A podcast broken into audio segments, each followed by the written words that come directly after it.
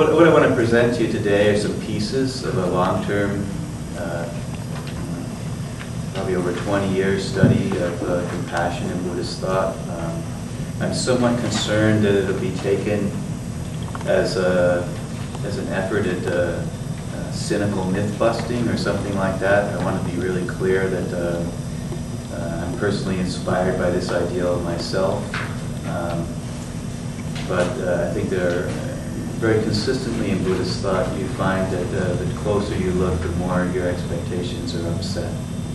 Uh, and if we want to really understand these values uh, and sort of have a chance to really read uh, the history of Buddhism in relationship to its values, we need to understand it better than we have. Uh, I want to thank you all for being here. I had a little bit of a vision of an empty room since uh, they're having a conference up at Berkeley for graduate students in Buddhist studies, and I never saw such a beautiful day in my entire life. So thank you. I think everybody's making like extra merit for being here today. Um, I want to thank, before I start, um, the Tibetan scholars that are always a part of my work. Um, everything I do is a collaboration. Uh, none of it would be possible without their support and help. So particularly Geshe Samten of the Central Institute for Tibetan Studies in Sarnath and uh, the amazing research assistant there, uh, Losang Dorje Ruckling, and uh, Thaindar from the Library of Tibetan Works and Archives, who supported me ever since I've done my, uh, my doctoral work. There are pieces uh, left out of this. If anyone's interested, uh, I also have done a lot of work on the relationship with Hindu values of ahimsa and also uh, a piece on Ashoka that we might have uh, presented here, who I think is also a, a, a very uh, richly misconceived and romanticized figure. So let me begin. I'm going to do three things. So one is sort of talk about the basic um, values of compassionate killing and compassionate violence in Mahayana Sutras. I guess another piece we could try and touch on if anyone has questions is uh, how this works out in Theravada Buddhism and in the so-called uh, Hinayana. Um, then I'm going to look at uh, a particular sutra that sort of describes when a Buddhist king may torture, when he may uh, go to war, how and why. Uh, he can use violence in punitive ways. And then finally, to having taken a good look at the traditions of uh, Mahayana Buddhism, ask ourselves if maybe the tantric traditions have been read against uh, an exaggerated pacifism in Mahayana Buddhism to the extent that they look like some kind of outrageous new uh, ethical dimension of Buddhism. Um, I remember when I was a graduate student at Harvard, uh, there was a textbook they called it Degenerate Buddhism. If uh, maybe we need to reread that, and have another look at uh, what tantric values really are. So, um, studies so far have been reluctant to accept that compassionate killing may even be a source of merit making, choosing instead to see compassionate killing as an act of self-sacrifice in which the bodhisattva voluntarily enters hell as a consequence. I'll argue here that these opinions have been influenced by several important mistranslations of passages that have been touchstones for the interpretation of Buddhist ethics. Aryadeva, who is considered the great, the next great figure after Nagarjuna in the Madhyamaka lineage, wrote in the 3rd to 4th century CE, because of their intention, both the bad, ashubham, and the good, shubham, become auspicious for a bodhisattva.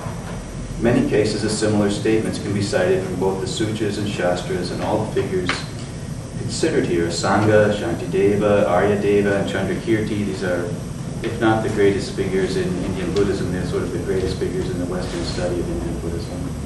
Uh, agree on the basic point that a bodhisattva can do what is forbidden or inauspicious. The Sangha's Mahayana Samgraha, for instance, says that any act is possible, including sex, killing, and robbery, with the aim of helping beings. And that a bodhisattva, should a bodhisattva take life in this way, there's no fault but a spread of much merit. Uh, Chandrakirti in the early 7th century first comments on Aryadeva's verse by defining the inauspicious as that which leads to lower forms of rebirth and the auspicious as that which reverses the process of samsara. So anything that sort of uh, makes, extends your stay in samsara is inauspicious. Anything that reverses that or reduces your time in samsara is auspicious. That's the way you can measure any act's goodness or badness, you could say. Um, since for Chandrakirti, any act that shortens the cycle of rebirth becomes auspicious, the possibility is open that the apparently inauspicious can lead to what is auspicious. The act of killing is neither a necessary evil nor merely value-free. This is something that's argued by uh, Peter Harvey, who's written the most important text so far on Buddhist ethics. But it's clearly auspicious. He then proceeds to offer, Chandrakirti does, a list of particular examples rather than an abstract analysis. This is the way Buddhists do ethics. Instead of sort of distilling a principle out of uh, a body of literature, they'll give you a body of literature that's the interpretation of a, a principle. The first example is of, of a physician, certainly one of the most important metaphors for a bodhisattva. The physician amputates a finger that's been bitten by a poisonous snake thus preventing the spread of greater suffering. And this is a common example in the Indian world. Uh, drawing on the same example, Jinabhadra, a 6th century Jain, said, A doctor has to cause pain, but is still not injuring and innocent because his intention is pure. There can be non-violence even when an external act of violence has been committed. It's important here to recognize that non-harm may actually require physical violence, and that restraint from that violence may be harmful. An authoritative Buddhist precedent for Chandrakirti is found in Nagarjuna's Ratnavali, an epistle by the foundational Mahayana figure to a Buddhist king. He writes, just as, it, just as it is said that it will help to cut off a finger bitten by a snake, so the Jina says that if it will help others, one should even cause pain. This is his advice to a great king. Chandrakirti offers another example of a hunter who kills one of his sons to prevent both from dying. The two sons are pictured as being across the ravine, and there's, so there's no way to get to them. And they're having a fight. One of the sons attacks the other son, and both of them are going to tumble to their death down this cliff. And it puts the father in the position that if he shoots one of the sons to death with his bow, that at least one son will live. And the story sort of puts you in this position to say, isn't this a rational way to compassionately kill? Uh, this case shows the use of violence to stop violence, and the same concern for reducing the degree of harm in the example of amputation. In another example, a father accidentally kills his beloved only son. The son has gone on a long journey and he comes back completely emaciated and sick. It's you know, typical graduate student getting back from India. and his father is so delighted to see his beloved son that he just crushes him with a great big hug, you know, and he accidentally kills his own son. So Chandrakirti is trying to say you have to, that the context matters, that the intentions matter, that the situation matters in terms of how you read killing. Um, so this clever example illustrates the fundamental importance of intention by making deep affection result in killing.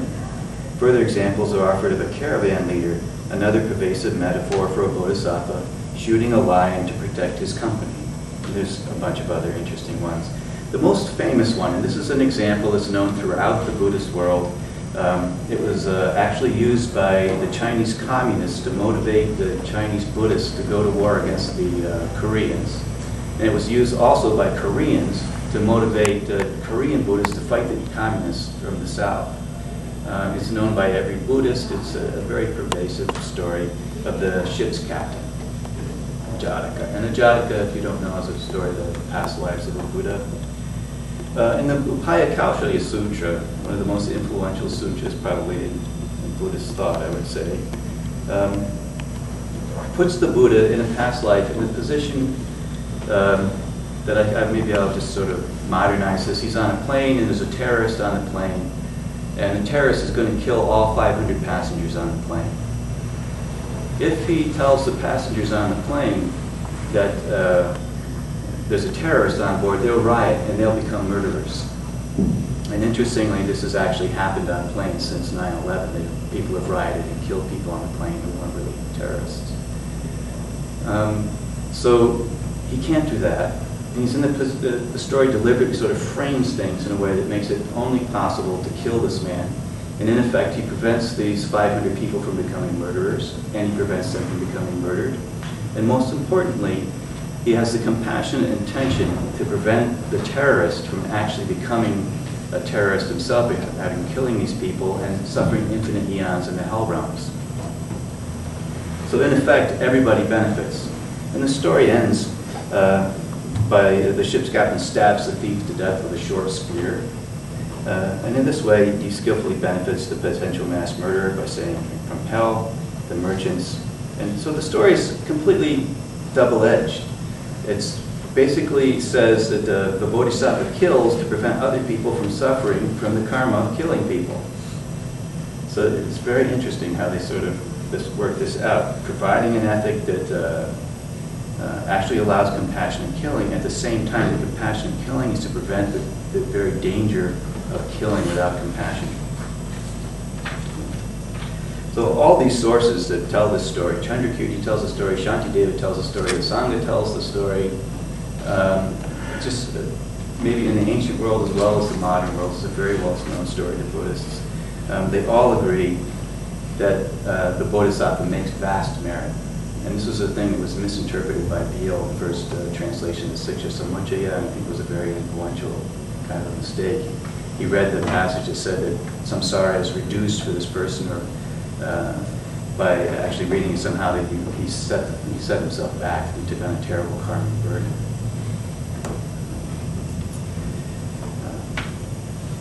So, in the Mahayana Sangraha, uh, Asanga says that even if a bodhisattva in his superior wisdom and skillful means should commit the ten sinful acts of murder, etc., he would nevertheless remain unsullied and guiltless, gaining instead immeasurable merits. Uh, Shantideva Shiksha Samuccaya says that the very things that send others to hell send a bodhisattva to the Brahmalokas, a traditional result of generating compassion. This is consistent with a general pattern in Mahayana thought wherein the more pure a bodhisattva's intention is to go to hell, the less likely they are to do so. I've not yet located a single example where a bodhisattva killer suffers any negative consequences. In fact, in every single case I've found, they make immeasurable merit. There's a huge sort of, I used to think of it sort of a, just like a pinball machine, so racking up massive amounts of points or something like shaking and ringing. Uh, this huge sort of bonus zone that they get into when they clear this. Um, seems to realize the possibilities for exploitation in this idea. Later in the same commentary, he rages against a king who seeks to justify violence for the sake of maintaining moral order. Uh, for Chandrakirti, the reason bodhisattvas are not destroyed by such violence while others are is that they possess a controlled mind with a compassionate intent. The opposite is obviously true. Those who do these things without the qualities of a bodhisattva face fantastically negative consequences. Commenting on the bodhisattva's bodhisattva Bhumi's validation of violence, as back to Asanga, Jinaputra included the qualification that such action should not be attempted by the uncultivated, the dull, the partisan, or the literal. So what I'm sort of introducing here is one of the real questions is, uh, is this a supererogatory ethic where it's sort of a, a way of, uh, in a sense, idealizing a possible mode of, of, ethical behavior that no one should try at home? Or is this sort of an imitatio buddhi kind of thing, or imitatio bodhisattva? And the, what I want to argue is that the water is actually very muddy here. Um, in the Upaya Kaushalya Sutra itself, uh, translated into Chinese in the third century, the stated purpose of the story is to actually discourage others from murder rather than to validate compassionate violence. The Buddha demonstrates the power of karma to a group of potential murderers by showing himself to be pierced by a thorn as an outcome of sparing the thief in his earlier life, as, uh, the ship captain, whose name is Mahakaruna, great compassion. So even the portrayal of compassionate murder is used to discourage murder by ordinary people. However, the sutra has already shown, consistent with the later interpretations of Asanga, Shantideva, and Chandrakirti, that the Buddha in fact made enough merit through this murder to reverse samsara by a hundred thousand kalpas, and the thorn is merely an upaya of the Buddha, not an actual karmic outcome. Later in the same sutra, the Buddha knowingly allows a female non-Buddhist ascetic to be murdered. The explanation is that he saw her lifetime was exhausted, and this is a very strong uh, motif in Indian Buddhism. Once your time is exhausted, you're, you're done. There's nothing that can be done about that. And he wanted the discredit to fall on her Tirthika killers, even though, as the text has already shown, they will suffer a horrible fate in the hell realms. So both allowing and preventing murder is validated. No special outcomes or actions have absolute value. Uh, There are multiple interrelated concerns here, including proportionality, you know, do both sons die or one son, uh, intention, virtue, uh, the situation, the consequences conceived from a multiple life perspective, I think is always important in these stories. In general, compassionate killing is a supererogatory ethic, not one of imitation. It's double-edged in opening the possibility for murder precisely to prevent its horrific karmic outcome. Yet Chandrakirti's earthy examples have a double-edged quality in suggesting there's something commonsensical about compassionate violence.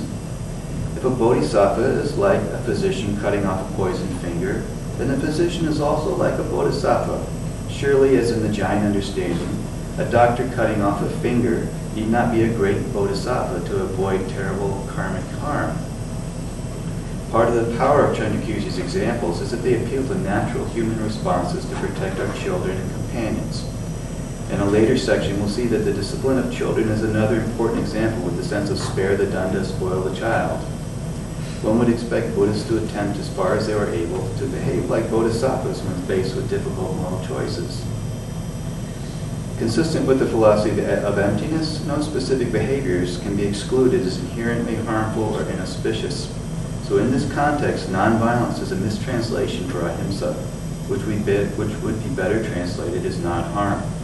Non-harm would be a better general characterization in describing Mahayana Buddhist ethics than nonviolence, remembering that non-harm almost always excludes violence, but also maintaining the high tolerance for ambiguity necessary to appreciate Buddhist ethics. So having set that as sort of a, a, general pattern, and I think this is the, this is this is the general Mahayana ethic of violence. Uh, I want to take a look at this uh, sutra. The uh, you have to take a very deep breath actually before you pronounce the title. And it fortunately has a, a shorter title, the Satyavach Parivarta. It's actually a, uh, there's a lot of confusion about the name, and, and led a number of people do work with didn't realize they were working on the same text, or did not to realize this is quoted throughout the Mahayana literature. It's a very, very popular text. Um, the earliest uh, citation is probably by Nagarjuna, but um, you have to be very careful about that. The Sutra Samuccaya, which some of you may know, is a compendium of sutra passages, a lot like Shantideva's uh, Siksha Samuccaya, but people are very often naively date texts according to that. And in fact, you have to be realize that nothing is more susceptible to having uh, interpolations than a collection of sutra citations. So it's really very difficult to tell how old the text is, uh, aside from the fact that it was translated into Chinese in the 5th century. So the impression of Buddhist pacifism is so strong that it is suggested to historians that it was a significant factor in the downfall of Buddhism in India. Buddhist kings would seem to be implicated in a hopeless moral conflict no Krishna seems to rescue the Buddhist Arjuna from the disempowering moral conflict that arises between a warrior's duty and the values of ahimsa. However, we can see from the example of this scripture that Buddhist kings had conceptual resources at their disposal that support warfare, torture, and harsh punishments. The exploration of its intertextual details opens up an ever wider vision of a sort of Buddhism strongly, advised, uh, strongly at odds with pacifist stereotypes. Here an armed bodyguard accompanies the Buddha and threatens to destroy those who offend him. Torture can be an expression of compassion. Capital punishment may be encouraged. Body armor and a side armor are among the most important metaphors and symbols of the power of compassion. In fact, I'd say they're the principal metaphors. Celestial bodhisattvas support campaigns of conquest to spread the influence of the Dharma, and kings commit mass violence against Jains and Hindus. The Arya Bodhisattva Gocara Upayavishaya or Vikurvana Nirdesha Sutra, otherwise known as the Arya Satyaka Parivarta, engages a variety of questions in relation to violence, warfare, and punishment. As the two different titles indicate, its name has been a source of confusion.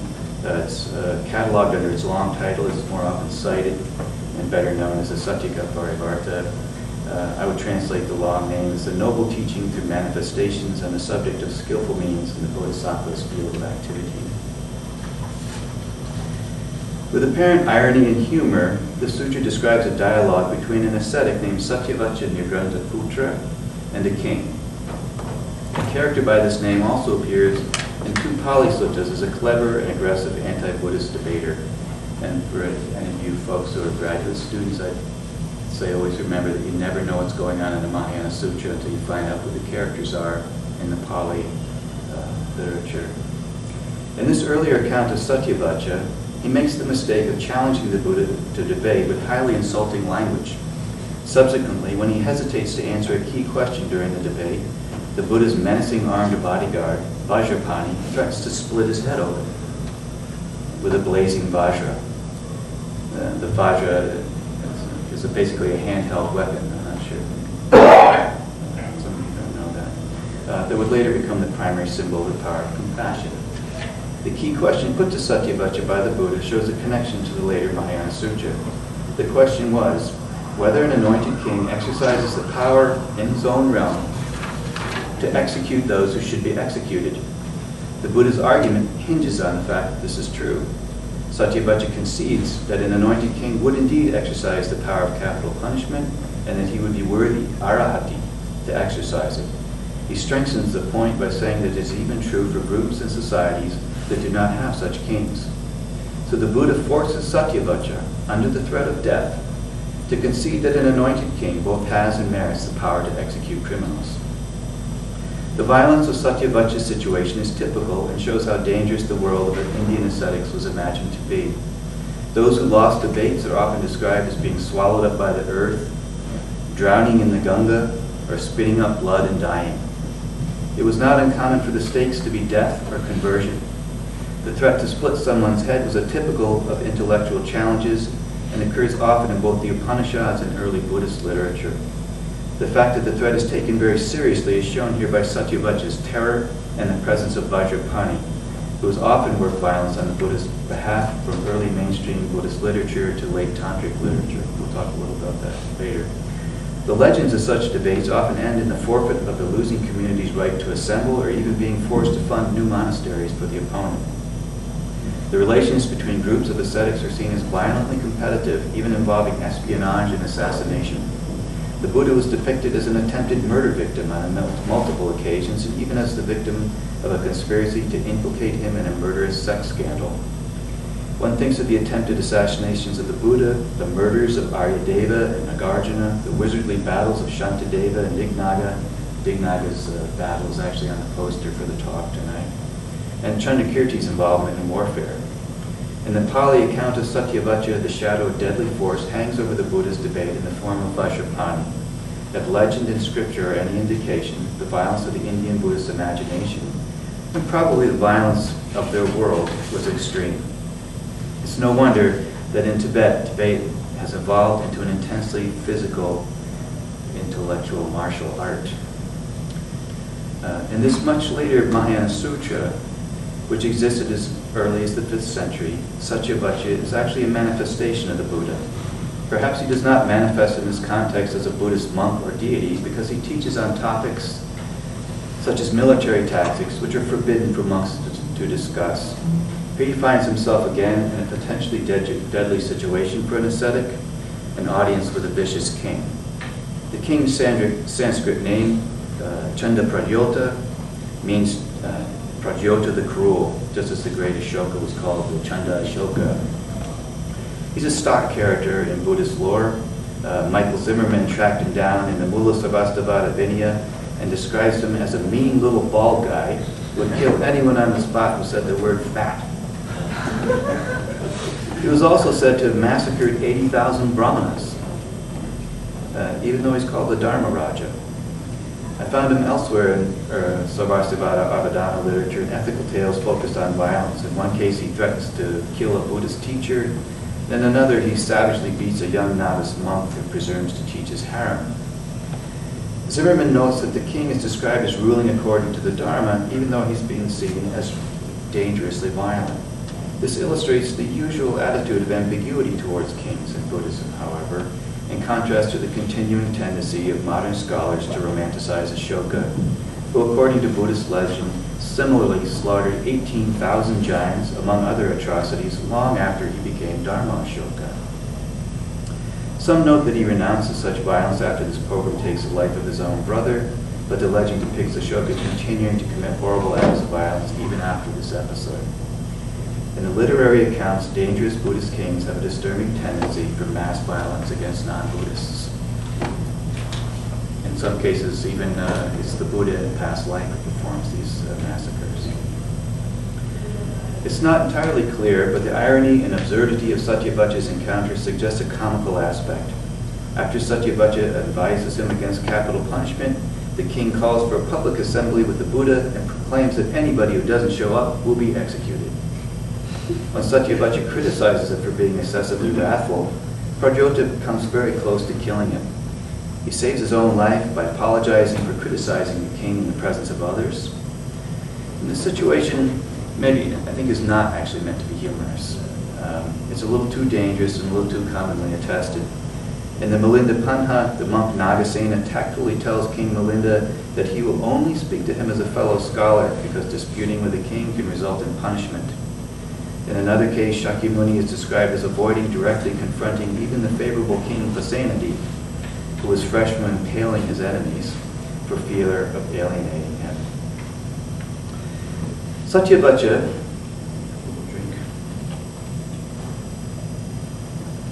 advises Pradyota the Fierce on criminal justice and military violence.